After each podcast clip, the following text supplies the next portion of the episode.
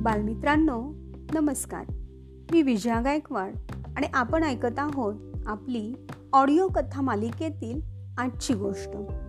गोष्टीचं नाव आहे खोडकर वानर आणि ही गोष्ट आहे पंचतंत्रातील गोष्टी या पुस्तकातील.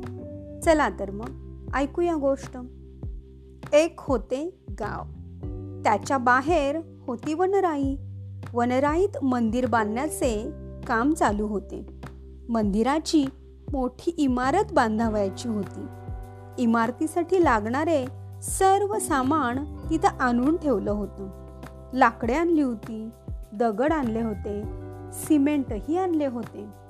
सुतार लाकडी काम करण्यात गुंतले होते. पाथरवट दगड घडविण्यात मग्न झाले होते. कित्येक मजूर कामात गढून गेले होते.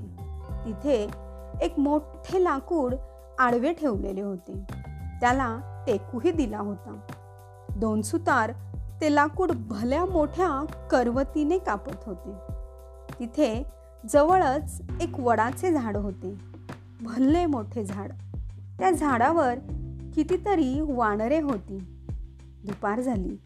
सर्व कामगारांनी आपले काम थांबविले. ते जेवायला गेले. लाकूड कापणाऱ्या सुतारांनी अर्धवट कापलेल्या लाकडात एक पाचर बसवली. त्यातील करवत काढून घेतली आणि ते जेवायला निघून गेले. तिथली सर्व माणसे तिथून निघून गेल्यानंतर त्या झाडावरील वानरांना रान मोकळेच झाले. झाडावरून त्यांनी धपाधप खाली उड्या टाकल्या. ते कर्कश आवाज काढू लागले.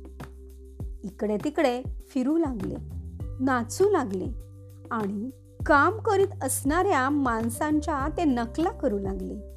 काही वानर हातोडीने दगड फोडू लागले. काही वानर दगड इकडे तिकडे फेकू लागले. काही वानर चिखलाची फेकाफेक करू लागले. त्यांच्यापैकी एक वानर फारच खोडकर होते फार उचापतीही होते. अर्धवट कापलेल्या त्या मोठ्या लाकडावर ते ऐटीत बसले. त्याला ती पाचर दिसली. लाकडातून ती पाचर ते मागे पुढे हलवू लागले. बरीच खटपट करून ते ती पाचर काढू लागले. त्याने जोराने ती पाचर ओढली. शेवटी ती पाचर भस्कन बाहेर आली. आता ते वानर मात्र मोठमोठ्याने आरडाओरडा करू लागले.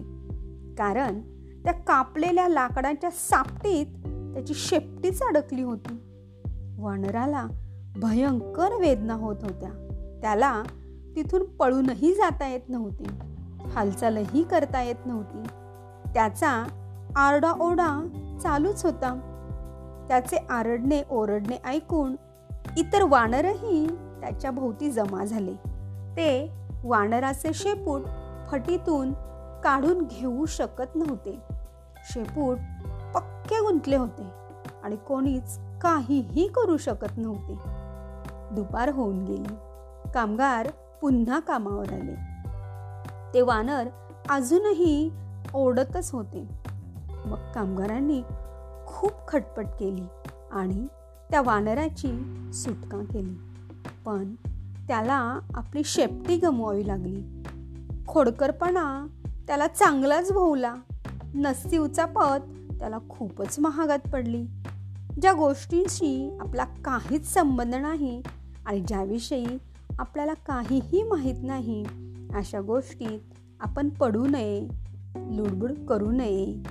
तर हा बोल आपल्याला या गोष्टीतून मिळतो. धन्यवाद.